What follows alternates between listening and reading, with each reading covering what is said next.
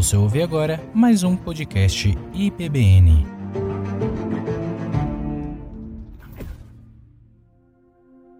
para falar conosco essa noite, em nome de Jesus. Amém.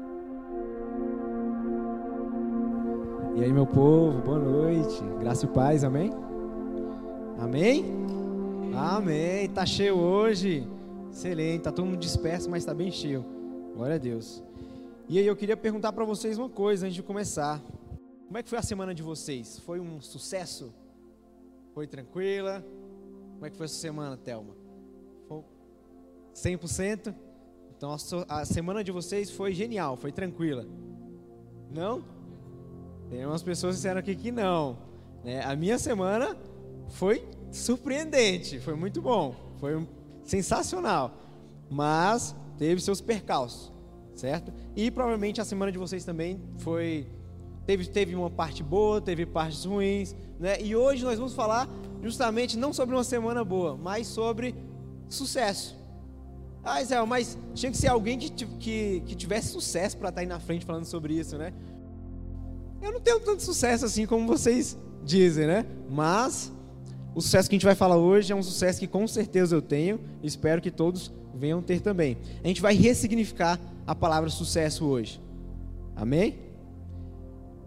A gente vai dividir hoje em três pontos. Né? O tema hoje é como ser bem-sucedido. E vamos dividir em três pontos. Os três pontos muito interessantes, que o primeiro é sucesso, o segundo, Paulo, e o segundo, e o terceiro, Cristo. Vai falar um pouquinho sobre esses, do- esses dois camaradinhas que são da Bíblia. Para quem não conhece, Paulo e Cristo são da Bíblia. E eles tiveram bastante sucesso. E é sobre esse sucesso que a gente vai falar hoje. Mas antes de falar sobre isso, eu tenho uma coisa para falar para vocês, né? Uma história minha, uma história que talvez vocês olhem e pensem, é, não teve sucesso, ou então olhem e pensem, teve sucesso. E a gente vai dar uma analisada ao longo do, da palavra. Para quem não sabe, eu sou militar do exército e eu entrei lá é, para correr, para correr pelo exército. Quem não sabia disso aqui? Só os visitantes ali, né? Então, e eu entrei lá para correr, para ser atleta do exército e tal. Eu fui naquela coisa assim bem feliz. E acabou que eu fui ganhando competições e tive bastante êxito. Só que chegou um momento, inclusive foi nesse ano, que eu estava bem entusiasmado porque iria ter uma competição muito legal que eu queria participar, que ser em São Paulo, né? Ocorreu na semana retrasada. E aí eu estava me preparando bastante, nossa, me preparei demais. E aí teve uma seletiva, eu participei da seletiva, e aí fui correr, corri muito bem, peguei, conquistei dois ouros e não foi classificado. Como assim, Israel? Você não foi classificado, você passou da seletiva, ganhou lá a competição e você não foi classificado. E eu não fui classificado. Na relação lá de nomes de classificação, eu já estava feliz. Ah, beleza, estou garantido. Acabou que não estava garantido e não fui classificado. Por quê? Por vaidade, por bastante outras questões que não cabe comentar aqui. Mas eu não fui. E eu estava esperando muito ser. Só que tudo bem, fiquei bem chateado, até pensei bastante, poxa Deus, é isso que o Senhor quer para mim? É isso que o Senhor quer da minha vida? Só que Deus foi me incomodando, sabe? E Ele foi mostrando assim, mas não era para você ter ido. Não era para você ter ido para São Paulo. E por que Deus que não era para mim ter ido para São Paulo? Se eu treinei tanto, eu me capacitei tanto. E aí ele veio me mostrar várias coisas que aconteceram lá que não condiziam com a vida de um cristão. É, lá o pessoal saiu para bastante festas, né, e festas dentro do local, então né, eu teria que ficar lá com um tampão fazendo parte ali. É, alojamento precário, comida precária, é, tudo assim, bem tenso mesmo. E eu ia perder o acampamento. Eu ia perder o acampamento, eu nem me toquei nisso que eu ia perder o acampamento. E depois que eu fui saber que o acampamento foi é, uma das coisas mais incríveis que aconteceram na minha vida. Né? Bem incríveis mesmo. E Deus foi me falando assim, sabe? É, cara, segura tua onda. Segura tua onda que não era para isso acontecer. E eu fiquei pensando, poxa, eu não tive sucesso. eu não tive êxito, eu não consegui. E eu fiquei bastante triste, né? Claro, todos ficariam. Mas aí depois eu fui pensando, tá, mas o que, que é sucesso? Será que eu realmente não tive sucesso nisso? E aí eu fui dar uma pesquisada, dar uma procurada, conversar com bastante pessoas e eu vi que eu tive sucesso sim. E a gente vai ver um pouquinho sobre isso hoje. Né? E o que é sucesso? É ganhar uma competição? É triunfar no, numa guerra contra o seu inimigo? É você atingir metas do seu, é, sei lá, do seu trabalho? A gente vai ver um pouquinho sobre, sobre isso hoje. Né? E aí perguntei para vocês sobre a questão da semana de vocês. Como é que foi a semana de vocês? Uns disseram que foi um sucesso, mas tiveram alguns percalços, tiveram algum, algumas dificuldades, alguns problemas. E eu creio que acho que todo mundo foi assim, de certa maneira. Né? E assim, a gente não vive dias de sucesso todo dia. Todo dia a gente tem sucesso, todo dia, sucesso, tudo deu certo na minha vida. Não, tem dias tristes, tem dias ruins. Né? É, um dia geralmente não vai ser completamente bem sucedido. Só que existem homens que eles tiveram sucesso pleno, pleno sucesso, êxito completo. Literalmente, uma pessoa que ela vive em sucesso. Como assim, Israel? Bill Gates? É, Elon Musk? Não, eles não. Esses dois que eu vou citar agora. Né? A gente vai falar um pouquinho sobre Paulo agora, depois a gente vai falar sobre Jesus, que são um verdadeiro exemplo de sucesso. Só que o que a gente vai aprender com eles? A gente vai aprender bases para uma vida de sucesso. Ou seja, se você quer realmente ser bem sucedido, eu quero ter sucesso, preste atenção no que a gente vai falar hoje, beleza? Vamos apontar para esses dois camaradinhas. É, vamos abrir lá em Atos 9. Atos 9.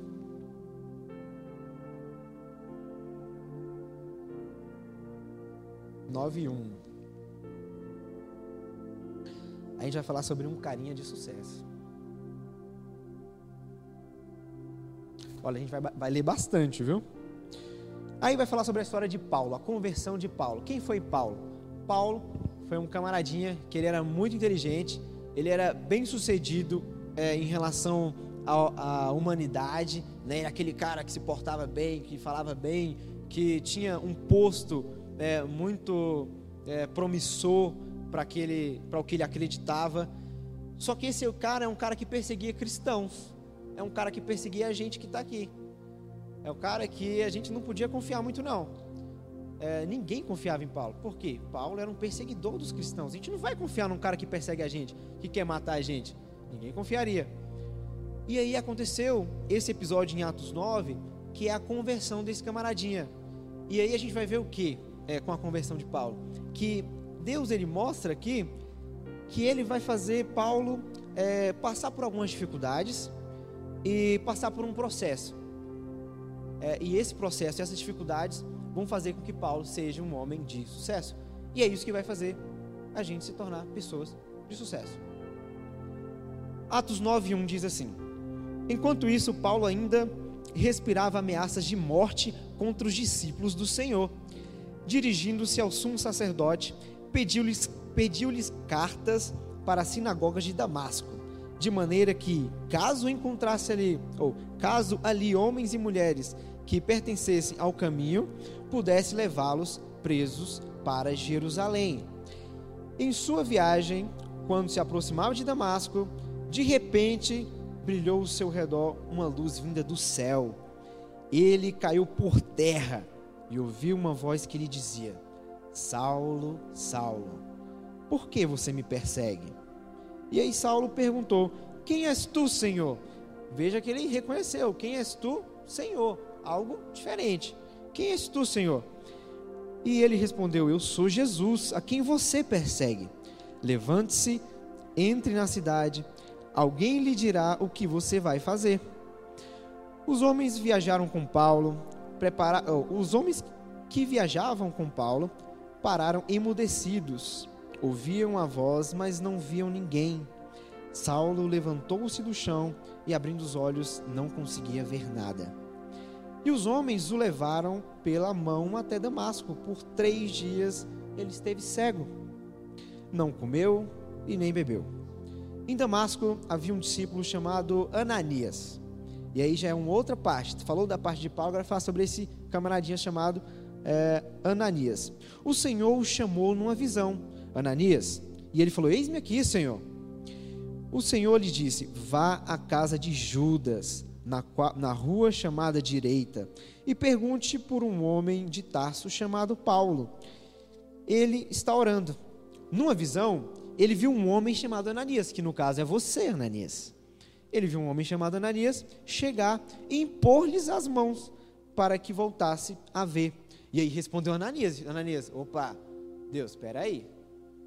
O senhor está ouvindo o que o senhor está dizendo? Porque, vamos lá, Senhor, eu tenho ouvido muita coisa a respeito desse homem e de todo o mal que ele tem feito aos teus santos em Jerusalém. Ele chegou aqui com autorização dos chefes, dos sacerdotes, para quê? Para prender todos os que invocam o seu nome. Mas o Senhor disse a Ananias: vá. Observe, vá. Este homem é meu instrumento escolhido para levar o meu nome perante os gentios, os seus reis e perante o povo de Israel. Mostrarei a, a ele o quanto ele deve sofrer. Essa é uma palavrinha que a gente deve pensar bastante sobre ela. Ele deve sofrer pelo meu nome. E a gente vamos, eh, nós vamos pular agora para o versículo 19. Fala assim: E depois de comer, recuperou as forças, né? Paulo, depois de comer, ele recuperou as forças. E Saulo passou vários dias com os discípulos em Damasco. Logo, começou a pregar nas sinagogas que Jesus Cristo é o Filho de Deus. Todos os que ouviam ficavam perplexos e eles perguntavam: Meu Deus, o que está acontecendo? Esse maluco aí, ele perseguia a gente, agora ele está falando sobre Deus, aquele que ele perseguia. É, não é ele o homem que procurava destruir em Jerusalém aqueles que invocavam esse nome? E não veio para cá justamente para levá-los presos? Devia Saulo, ou todavia Saulo, se fortalecia cada vez mais e confundia os judeus que viviam em Damasco, demonstrando que Jesus Cristo é o Senhor, que Jesus é Cristo. O que a gente consegue perceber aqui na vida de Paulo? Duas situações: sofrimento e discipulado. Ele fala aqui no versículo 16: mostrarei, Jesus falando, né, mostrarei a ele o quanto ele deve sofrer pelo meu nome. A gente sofre por cada besteira, né? Às vezes a gente sofre porque, sei lá, meu irmão brigou comigo. Nossa, estou sofrendo. Não é que eu não sofro mais não. Tiago briga, eu nem, nem sofro mais não. Mas a gente briga por tanta coisa, né? A gente sofre por tanta coisa inútil. Né? Ah, não, não tenho roupa para ir hoje. Não tenho roupa para ir hoje para a igreja, eu estou sofrendo. Ah, eu não consigo comprar um celular legal. Ah, não, sei lá, eu não tenho condição de sair agora. Ah, eu estou sofrendo, eu estou triste, eu estou mal. Vocês vão ver um pouquinho o que é sofrer de verdade e o que o sofrimento proporciona para a gente. Isso com o espelho da vida de Paulo. E aí fala que ele sofreu pelo nome do Senhor e tal, mas ele passou alguns dias com os discípulos. O que, que, ele, que, que ele passou? Como ele passou esses dias com os discípulos? Só trocando ideia? E aí, discípulos, beleza? Vamos jogar um dominó aqui? Não. Ele passou o tempo com os discípulos sendo discipulado. Ele já conhecia bastante da lei, bastante de Cristo, mas ele estava experimentando uma nova situação na sua vida. Uma vida transformada por nada mais, nada menos que Jesus, que é o único que pode transformar nossas vidas. Então a gente consegue perceber duas situações: sofrimento e discipulado. Guarde essas palavras com vocês.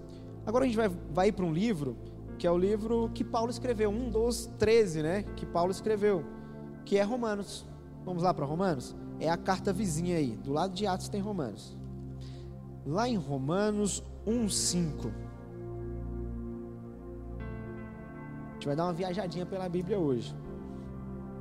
Lá em Romanos 1,5 diz assim: por meio dele e por causa do seu nome recebemos graça e apostolado para chamar dentre todas as nações um povo para, para a obediência que vem pela fé.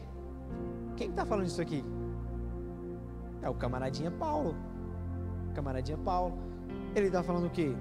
caramba, eu entendi, eu entendi que devo sofrer por Cristo, eu entendi é, o que me explicaram quando me instruíram no discipulado, eu apliquei e agora eu tenho uma missão. Eu vou ensinar. E essa é a nossa missão. Tenta usar Paulo, e isso que a gente está falando, como espelho para a sua vida. Esse é o padrão. A gente aprende, a gente aplica e a gente ensina. E ele fala aqui que ele tem um, um chamado, né? Por meio dele, por causa do seu nome, recebemos graça e apostolado para chamar. Só recebe graça e apostolado, só recebe é, a, a, graça do Senhor. Você recebe a graça do Senhor não para reter, não para, pô, beleza, tô salvo. Agora os outros que, boa sorte. Não, isso não é viver segundo a vontade de Deus. Então ele é, recebeu o apostolado para chamar dentre todas as nações um povo para a obediência que vem pela fé. E aos que conhecem, né, em Romanos ele fala sobre os judeus e os gentios. Só que esse povo que ele está falando aqui não é o Israel étnico, aquele Israel é, físico lá, o povo de Israel. Não, é o Israel espiritual, aquele a qual nós fazemos parte. Ou não, né, eu faço. É bom que a gente venha, que nós venhamos a fazer. Então nós somos chamados para isso, para pregar o evangelho de Deus, a fim de que outras pessoas venham fazer parte do Israel espiritual. Eu literalmente, do Israel espiritual. Tá, mas que mais que a gente pode ver aqui nessa carta tão tão incrível? A gente pula para Romanos 5. Olha só como a visão de Paulo mudou completamente. Olha só, d'água para o vinho. Ele fala assim, Romanos 5:1. Tendo sido, pois, justificados pela fé, ou seja, já entendeu que ele era pecador, ele era errado, e ele foi justificado pela fé. Fé é essa que não vem dele, mas vem de Cristo, para que ele não venha se gloriar, como diz lá em Efésios. Então, tendo sido, pois, justificados pela fé, temos paz em Deus, por nosso Senhor Jesus Cristo, por meio de quem obtivemos acesso pela fé a esta graça na qual agora estamos firmes e nos gloriamos na esperança da glória de Deus. Que esperança é essa? A esperança de morar com o nosso Criador, de conhecê-lo. Só que olha o que ele vai falar a partir do versículo 3. Olha que interessante. Não só isso, mas também nos gloriamos nas tribulações. Porque sabemos que a tribulação produz perseverança. E a perseverança, um caráter aprovado. E um caráter aprovado, a esperança. Esperança é essa que não nos decepciona, porque Deus derramou o seu amor em nossos corações por meio do Espírito Santo que ele nos concedeu. Vocês entenderam o que, que Paulo está falando aqui? Lembra lá atrás em Atos o que, que Jesus falou para ele? Ele deve sofrer. Ele foi escolhido por mim para sofrer. Aí a gente pensa, para sofrer, Jesus? Não, Jesus já tem um problema demais. Mais um problema. Eu vou aceitar Jesus, vou ter mais um problema. Para sofrer por Jesus. Mas olha que, que olha qual que é a visão que você tem que ver nós nos gloriamos nas tribulações, porque elas produzem perseverança, a perseverança é um caráter aprovado, e um caráter aprovado é a esperança de que iremos morar com o nosso Criador. Ou seja, se alegrar nas tribulações. Para ter uma vida de sucesso, se alegre nas tribulações. Se alegre nas tribulações, porque elas produzem perseverança, esperança, melhor, caráter aprovado e esperança. Né? E caráter aprovado, a gente pensa, Tá, produz um caráter aprovado, mas eu tenho um caráter aprovado. Eu sou de boa, sou, sou tranquilo, eu tenho um caráter aprovado. Eu vou explicar porque nós não temos.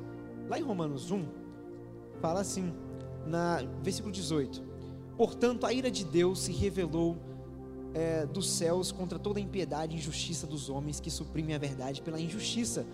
Pois o que de Deus se pode conhecer é manifesto entre nós, porque Deus lhes manifestou. Pois desde a criação do mundo, os atributos, ele mostra que Deus se revelou a toda a humanidade. Não, mas o índio, o índio tem desculpa. O índio, ele, ele, pô, o índio não conhece Jesus. Não, Jesus se mostra através da natureza. Não tem como você olhar para a magnitude do céu, das estrelas, da nuvem, e você olhar e, ah, foi, isso aí foi explosão. Uma explosão que aconteceu e pum, aconteceu tudo, organizou tudo. Eu nunca vi uma explosão que organiza. E ele mostra que todos, Deus está irado com a humanidade, porque todos pecaram e destituídos estão da glória de Deus. Quem aqui peca? Tem uns que não peca não, que eu estou vendo aí.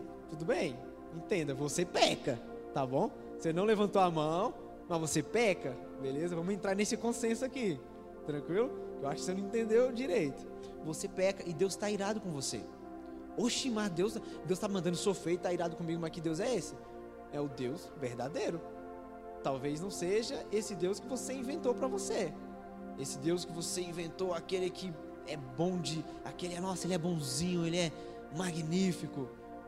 Sim, Deus é bonzinho e magnífico, mas ele é justo, ele tem misericórdia, mas ele está irado, né?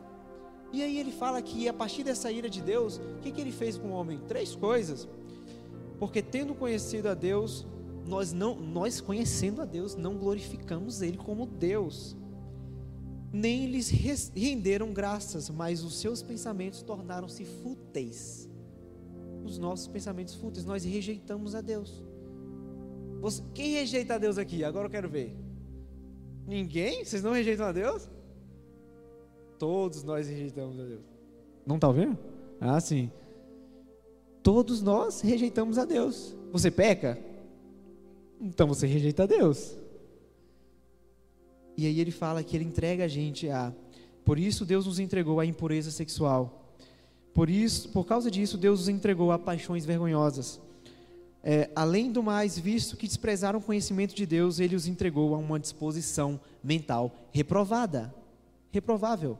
Ou seja, nós pecamos, Deus está irado com a gente, com nós, e ele nos entrega a uma disposição mental reprovável.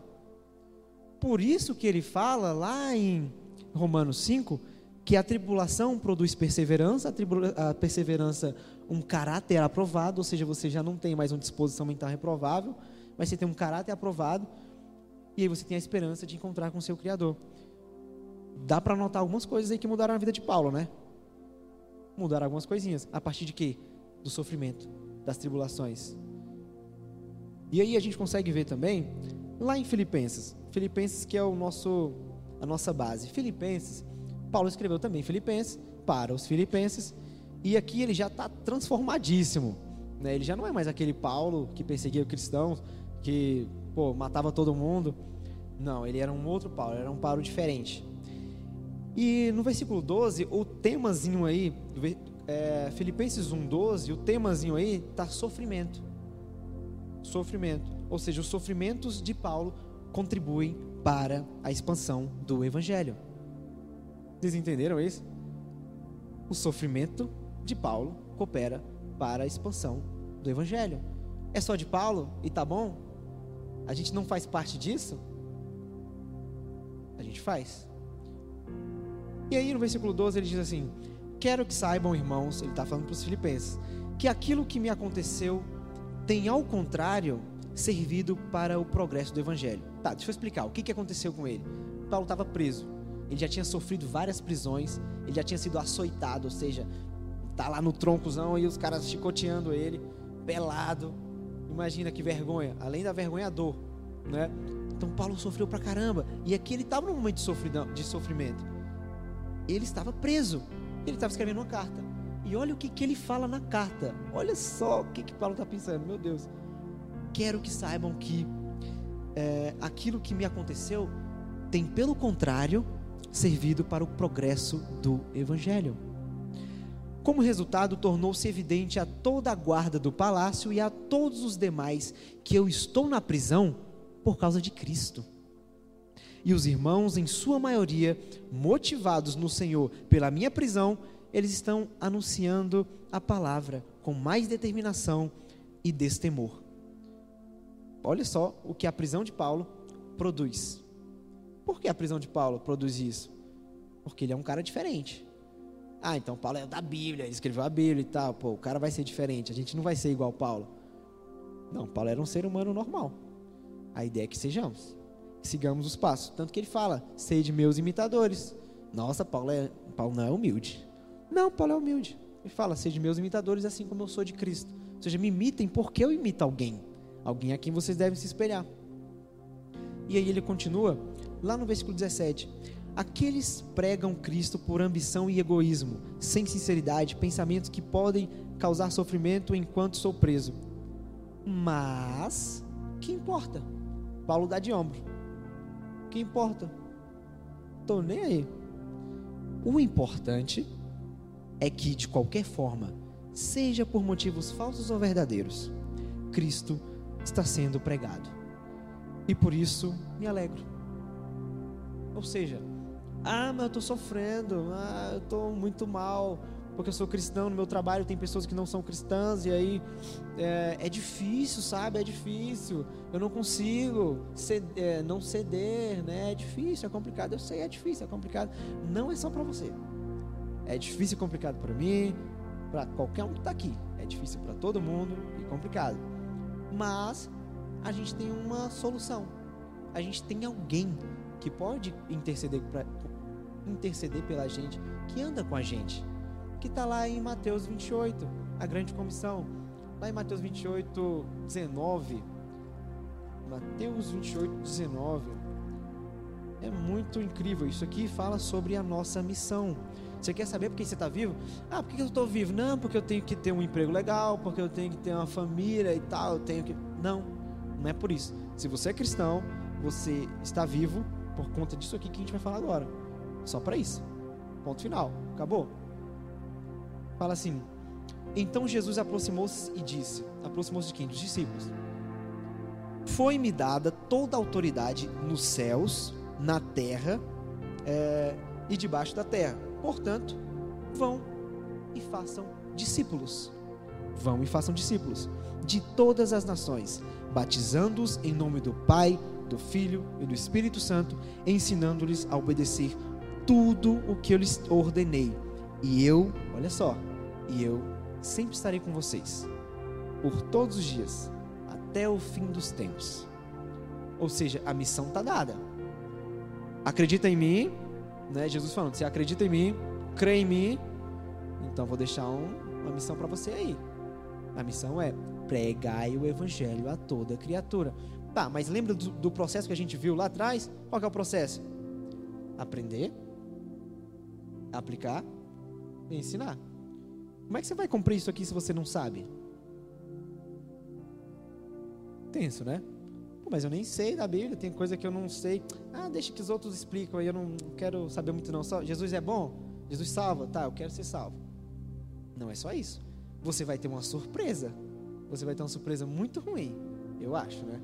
Quando você estiver na frente de Deus e Ele falar para você assim: apartai de mim, eu não te conheço, sai daqui, te conheço não. Você não teve um relacionamento comigo, você não obedeceu o que eu ordenei. E aí ele fala aqui: façam discípulos de todas as nações, batizando-os em nome do Pai, do Filho e do Espírito Santo e ensinando-lhes, ensinar.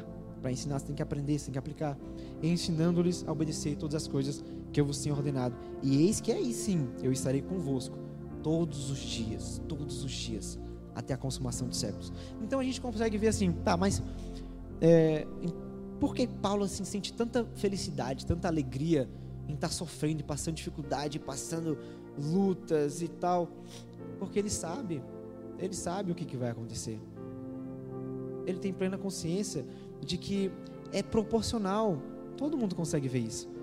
Digamos que com a tecnologia a gente consiga viver uns 200 anos aqui. Estou jogando para cima, bem para cima. Duzentinhos. O que é isso perto de uma eternidade? Tenta imaginar. Se 200 anos é isso aqui, o que, que é uma eternidade? Olhando para minha mão aqui, pensando em 200 anos, é pouco. Mas pensa aí, caraca, 200 anos, velho. O que, que eu ia fazer? 200 anos vivendo. Nossa, eu ia fazer tudo. Fazer tudo o quê? 200 anos. E uma eternidade. Ah, não, mas a gente tem que se preocupar com a nossa vida aqui. Tem. Tem. É o certo. A gente tem que se preocupar com a nossa vida aqui. Realmente. Tem que estudar? Tem. Tem que se profissionalizar? Tem. Tem que arranjar um bom emprego? Tem. Para a glória de Deus. Mas qual é a sua missão de vida? Eu gosto aqui em Filipenses que Paulo fala bem assim: ao contrário, toda a determinação de sempre, também agora Cristo se- seja engrandecido em meu corpo, quer pela vida, quer pela morte. Olha só o que que Paulo vai falar. Esse aqui para mim é o, é o topo do topo do topo do mindset vencedor, digamos assim, hoje em dia, né? É o mindset de sucesso. Esse é o top que ele fala, porque para mim viver é Cristo e morrer é lucro. Caso continue vivendo no corpo, terei fruto do meu trabalho. Ou seja, seria fruto do meu trabalho. Caso continue vivendo, eu estou aqui para pregar para vocês. E para quê? Para vocês tenham essa mesma, esse mesma linha de, de raciocínio que eu, essa mesma linha de pensamento. Caso eu continue vivo, eu terei fruto do meu trabalho. Já não sei o que escolher. Eu estou pressionado. Por quê? Porque dos dois lados desejo partir e estar com Cristo. Eu desejo morrer. Olha o que, que Paulo está falando. Eu desejo morrer. Quem aqui deseja morrer? Poucos. Poucos. Caramba, olha o que, que Paulo está falando. Parece loucura. E realmente tem na Bíblia isso, né? Loucura, parece que é loucura. Né? Porque a gente não entende. Caramba, como assim ele quer morrer? Sim, ele quer morrer porque morrendo, ele vai se encontrar com o Criador dele, o nosso Criador. Contudo, é mais necessário, olha só o peso, é mais necessário por causa de vocês que eu permaneça no corpo. Convencido disso, sei que vou permanecer e continuar com vocês para o, seu progresso e alegria na fé. O que, que Paulo está falando? Ele está falando assim: para mim é melhor morrer. Porque acabou o problema, acabou a dificuldade, acabou a irritação, acabou, né, sei lá, acabou o irmão chato, acabou. Tiago não é chato, não, viu, gente? Tiago é legal. Mas acabou, sei lá, as tribulações todas que você vê aqui. Nossa, eu passo fome, eu passo sede, eu, eu quero acordar, eu quero ser produtivo, mas eu sou produtivo, fico cansado. E, nossa, acabou isso. Acabou. Então morrer é lucro. Morrer é lucro. Que é melhor do que estar vivo. Aqui só tem sofri- é, sofrimento, não é? Só que ele fala o seguinte: porém, eu vou ficar vivo. Eu quero ficar vivo. Por quê? Porque eu ficando vivo, eu vou proporcionar para que mais pessoas pensem igual a mim. Ah, mas Paulo não é humilde? Não, não é isso. Pensem igual a mim porque eu penso como Cristo mandou que eu pensasse. Está me acompanhando? Vocês compreendem? Paulo é um exemplo, é um exemplo para a gente. E aí a gente consegue ver aqui, mais no finalzinho, no versículo 29 do Filipenses 1, que fala assim: Pois a vocês foi dado o privilégio de não apenas crer em Cristo.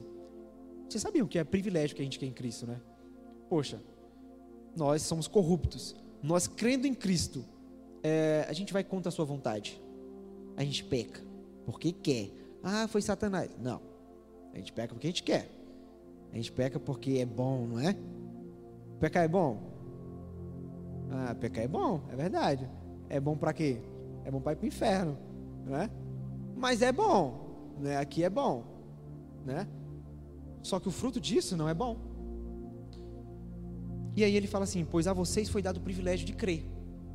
Nós cremos por vontade própria? A gente consegue pegar e, pá, eu creio em, em Cristo. Não.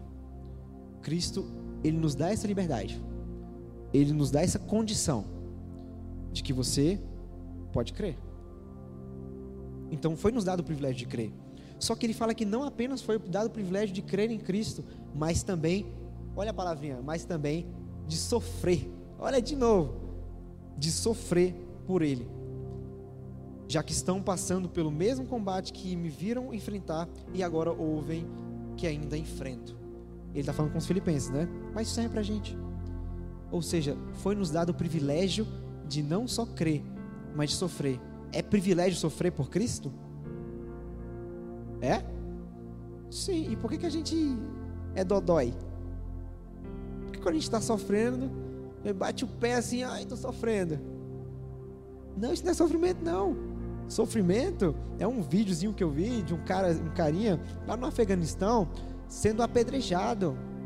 Sendo apedrejado e tinha tipo umas 200 pessoas assim, gritando: Ai, mata, seu desgraçado. É, desse jeito. Isso é sofrer. Isso é sofrer por Cristo. E assim como Paulo.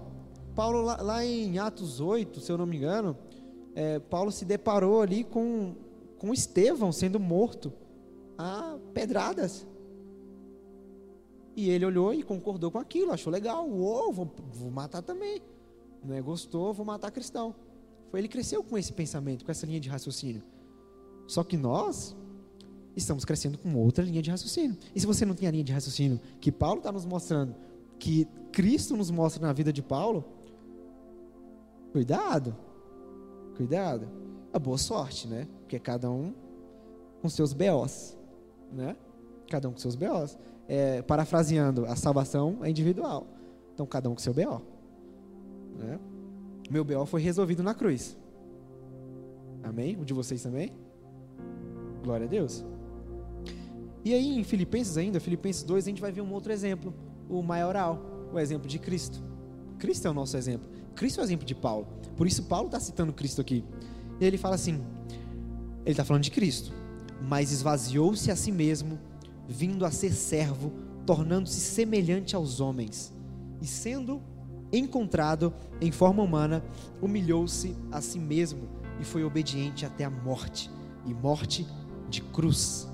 E sendo encontrado em forma humana, humilhou-se. Está falando de Jesus. Humilhou-se a si mesmo e foi obediente até a morte e morte de cruz. Por isso Deus o exaltou à mais alta posição e lhe deu um nome que está acima de todo nome, para que ao seu nome, ao nome de Jesus, se dobre todo o joelho nos céus, na terra e debaixo da terra, e toda língua confesse que Jesus Cristo é o Senhor, para a glória de Deus Pai. Vamos ver algumas palavrinhas aqui? Quatro palavrinhas interessantes. Esvaziou-se, humilhou-se todo e toda. Vamos ver um pouquinho sobre isso? Esvaziou-se.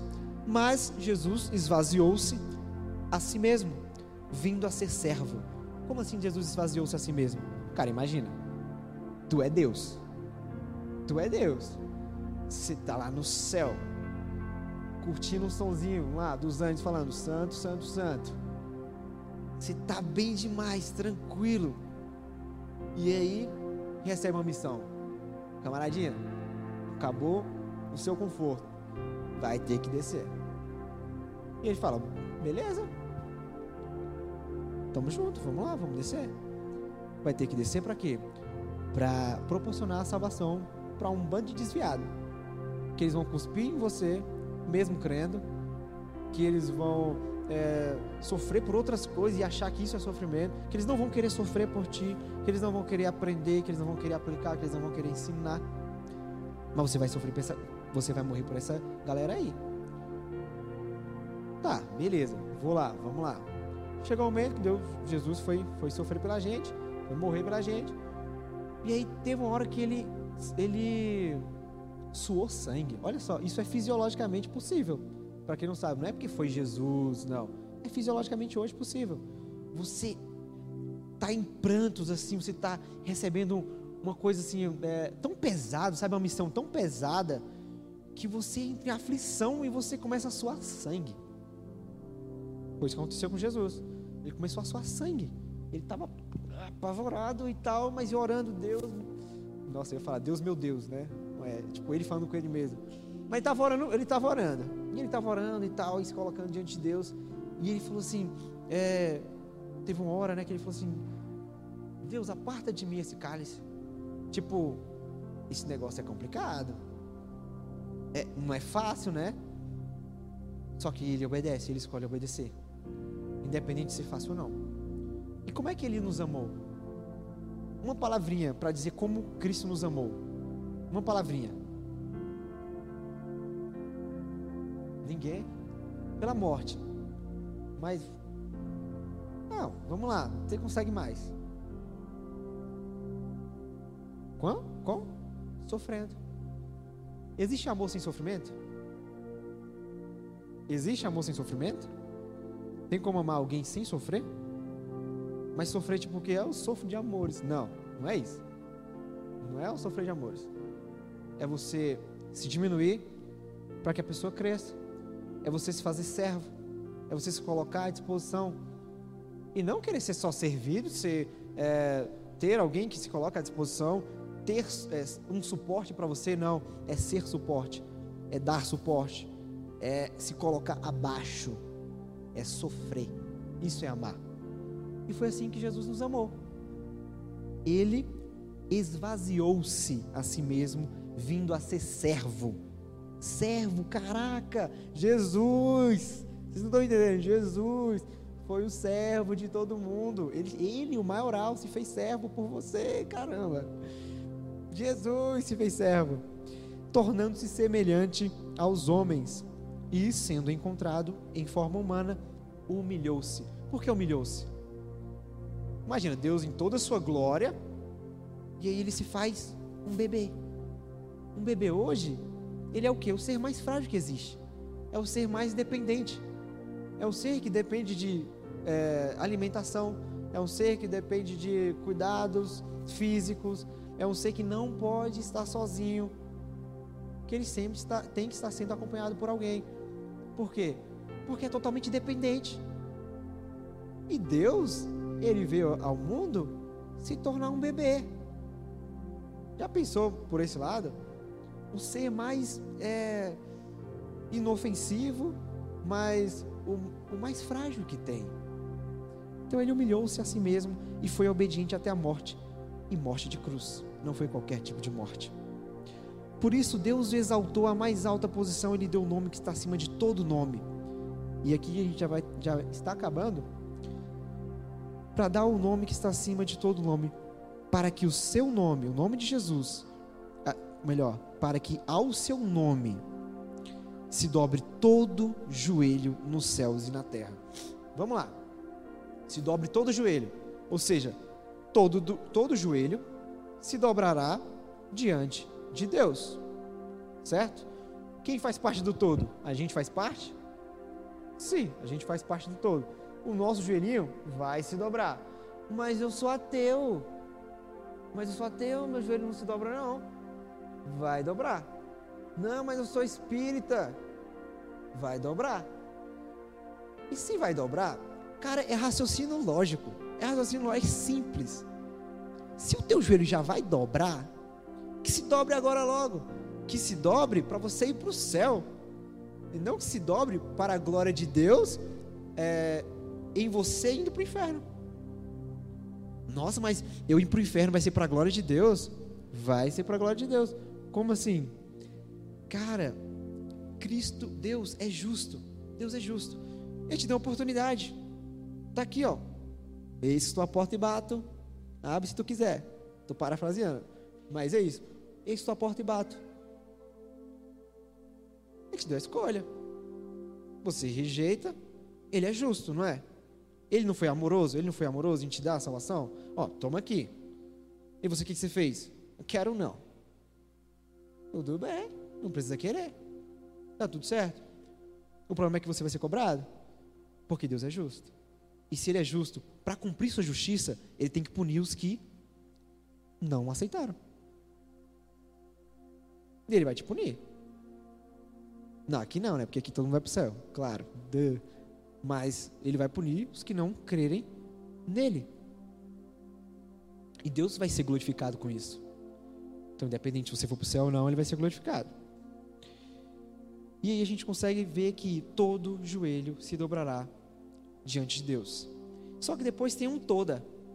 E toda língua confesse que Jesus Cristo é o Senhor para a glória de Deus Pai. Ou seja, todo joelho vai se dobrar. E além de se dobrar, você não vai se dobrar e ficar calado. Não. Todo joelho vai se dobrar e vai confessar que Jesus Cristo é o Senhor. Mas eu sou ateu. Não importa se você é ateu, irmão. Não importa. O que, que você é, não importa. Você vai se dobrar, você vai dobrar o gelinho. E vai, é, é ruim, né? Você pensar assim, nossa, eu não vou, eu não vou dobrar. Você vai, você vai, você vai. Não adianta. E quando chegar lá, você vai, você vai lembrar de hoje. Vai falar assim: caraca, caraca, tô dobrando mesmo, velho. É isso que vai acontecer. Você vai dobrar o seu joelhinho e vai confessar: Jesus Cristo é o Senhor. Quem crê nisso? Amém. Por que você não confessar isso agora? Por que não fazer isso para a glória de Deus indo para o céu? Não é vantajoso? Só tem vantagem. Ah, mas eu vou sofrer, eu já passo muitos, ah, eu passo muita coisa já, meu trabalho e tal.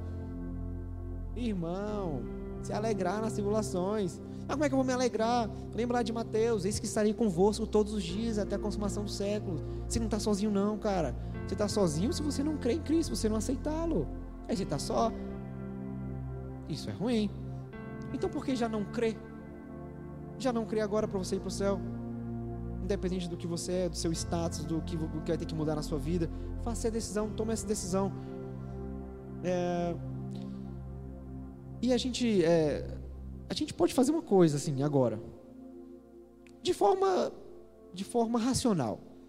Eu não gosto de imaginar que aceitar Cristo é tipo, nossa, eu senti.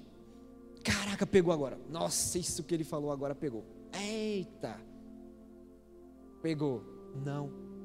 Não, é racional. É o seguinte, eu quero. Ou eu não quero. E eu creio que todo mundo está acompanhando esse raciocínio. Eu quero ou não quero. E eu pensei, eu estava pensando nessa parte.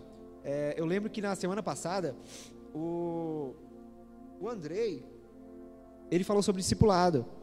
E ele falou, colocou algumas pessoas aqui na frente.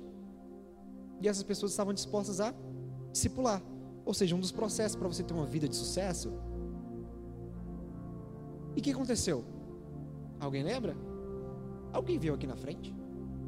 Querer ser discipulado? Não. Vocês estão ouvindo a verdade. Vocês estão crendo no que está acontecendo aqui. E como diz no exército, vocês estão cagando. É, isso mesmo. Então a gente pode fazer o seguinte: igual igual o aplicativo do Uber. O que acontece no aplicativo do Uber? O cara quer trabalhar e tem um carro, certo? E o outro cara quer se deslocar. Junta o útil ao agradável, todo mundo sai ganhando, não é? Agora eu pergunto aqui: quem não está sendo discipulado? Todo mundo está sendo discipulado? Não, vamos parar com isso aí. Todo mundo está sendo discipulado? Então, glória a Deus. Glória a Deus. Que isso seja reflexivo na sua mente. Você sabe que você não está sendo. Você sabe qual é a escolha que você está decidindo agora.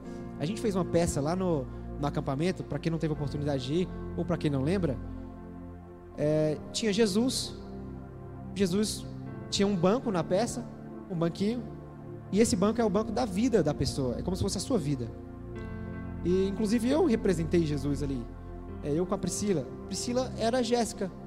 Jéssica era uma menina que ela estava indecisa, tinha bastante coisa na vida dela e ela não queria deixar que Deus tomasse conta do banco da vida dela não queria que ele sentasse completamente, ela queria uma pontinha. E na peça a gente, nossa, foi, foi tenso. Priscila me derrubou do banco várias vezes. Na ideia de que, opa, eu que mando aqui. Quando acontecia alguma situação difícil, alguma coisa assim ruim, aí Priscila fazia o quê? Não, o banco é meu. Sai daqui. E Jesus ficava lá. Tranquilo, Jéssica. Era Jéssica, né? A pessoa estava representando a Jéssica. Tranquilo, não tem problema não.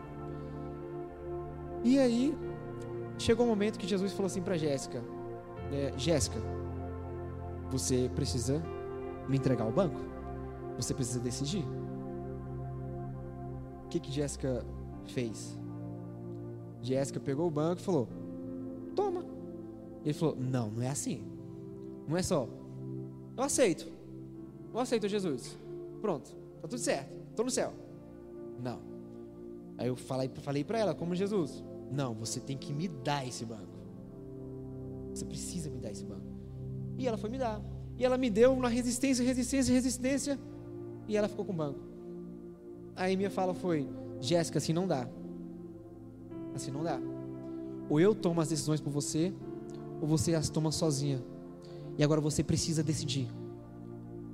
E o que que Jéssica fez? Jéssica falou assim: ela pegou o banco, ela pensou e ela disse: Eu não posso. E o que, que Jesus diz? E é o que ele está dizendo para você hoje. Você não pode? você já decidiu.